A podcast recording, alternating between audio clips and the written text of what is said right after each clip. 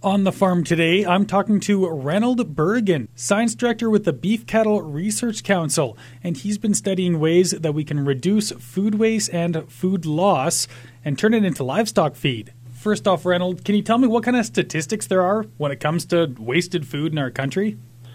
Yeah, I can take a shot at it. I mean, they're, they're, it, it's obviously not the sort of thing that gets measured every day in every house, right? But but there are a few stats available, and and you know some of the more eye-catching ones that came out a couple of years ago indicated that you know roughly a quarter of you know the the cereal-based food in in consumers households ends up getting thrown out. So that's stuff like bread that went moldy or or cereal that you know the kid dumped on the floor, or that sort of thing.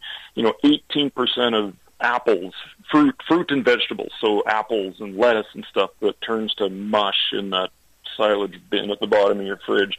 You know, 15% of carrots and potatoes, that kind of stuff.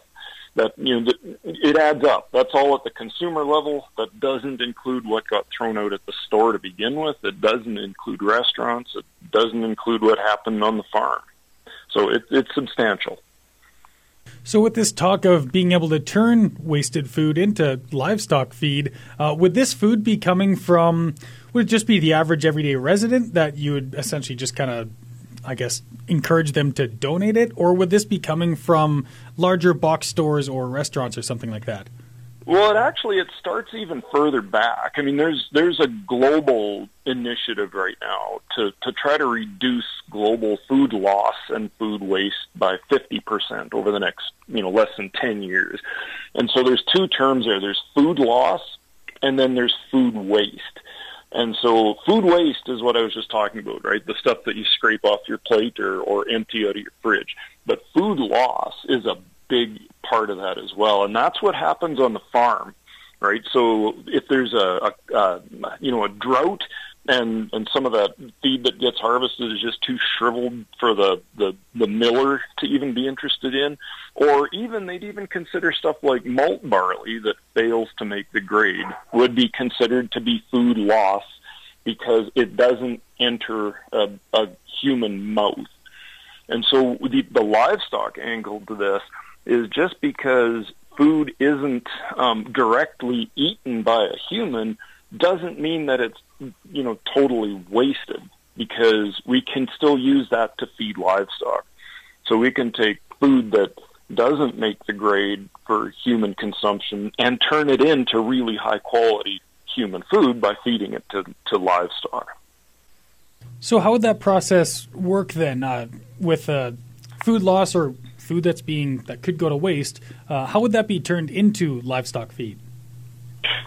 Well, on so the, the the food on the food loss side of it, I mean, a lot of that's well established stuff, right? It's it's byproducts from you know whether it's canola screenings or wheat screenings or or off grade barley or wheat. That stuff is already turning into livestock feed.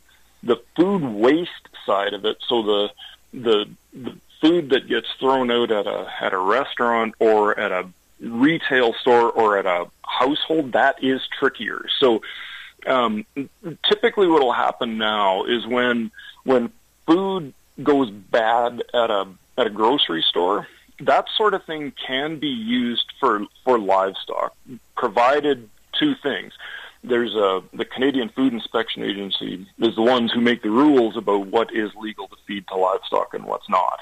And so provided, you know, cabbage is on that list, you could go to your, you know, your local co-op and see if they got any spoiled cabbage and you could take that home and feed your cattle, that kind of thing.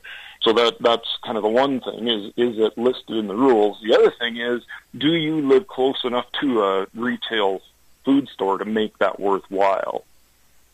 So there's that's the one side of it. The restaurant waste and the household waste is way trickier because there's way more uh, chance for that food to be more spoiled or or or you know contaminated with with pathogens and stuff, right? And so actually the so that that is much much trickier and that's t- that's not legal in a lot of places.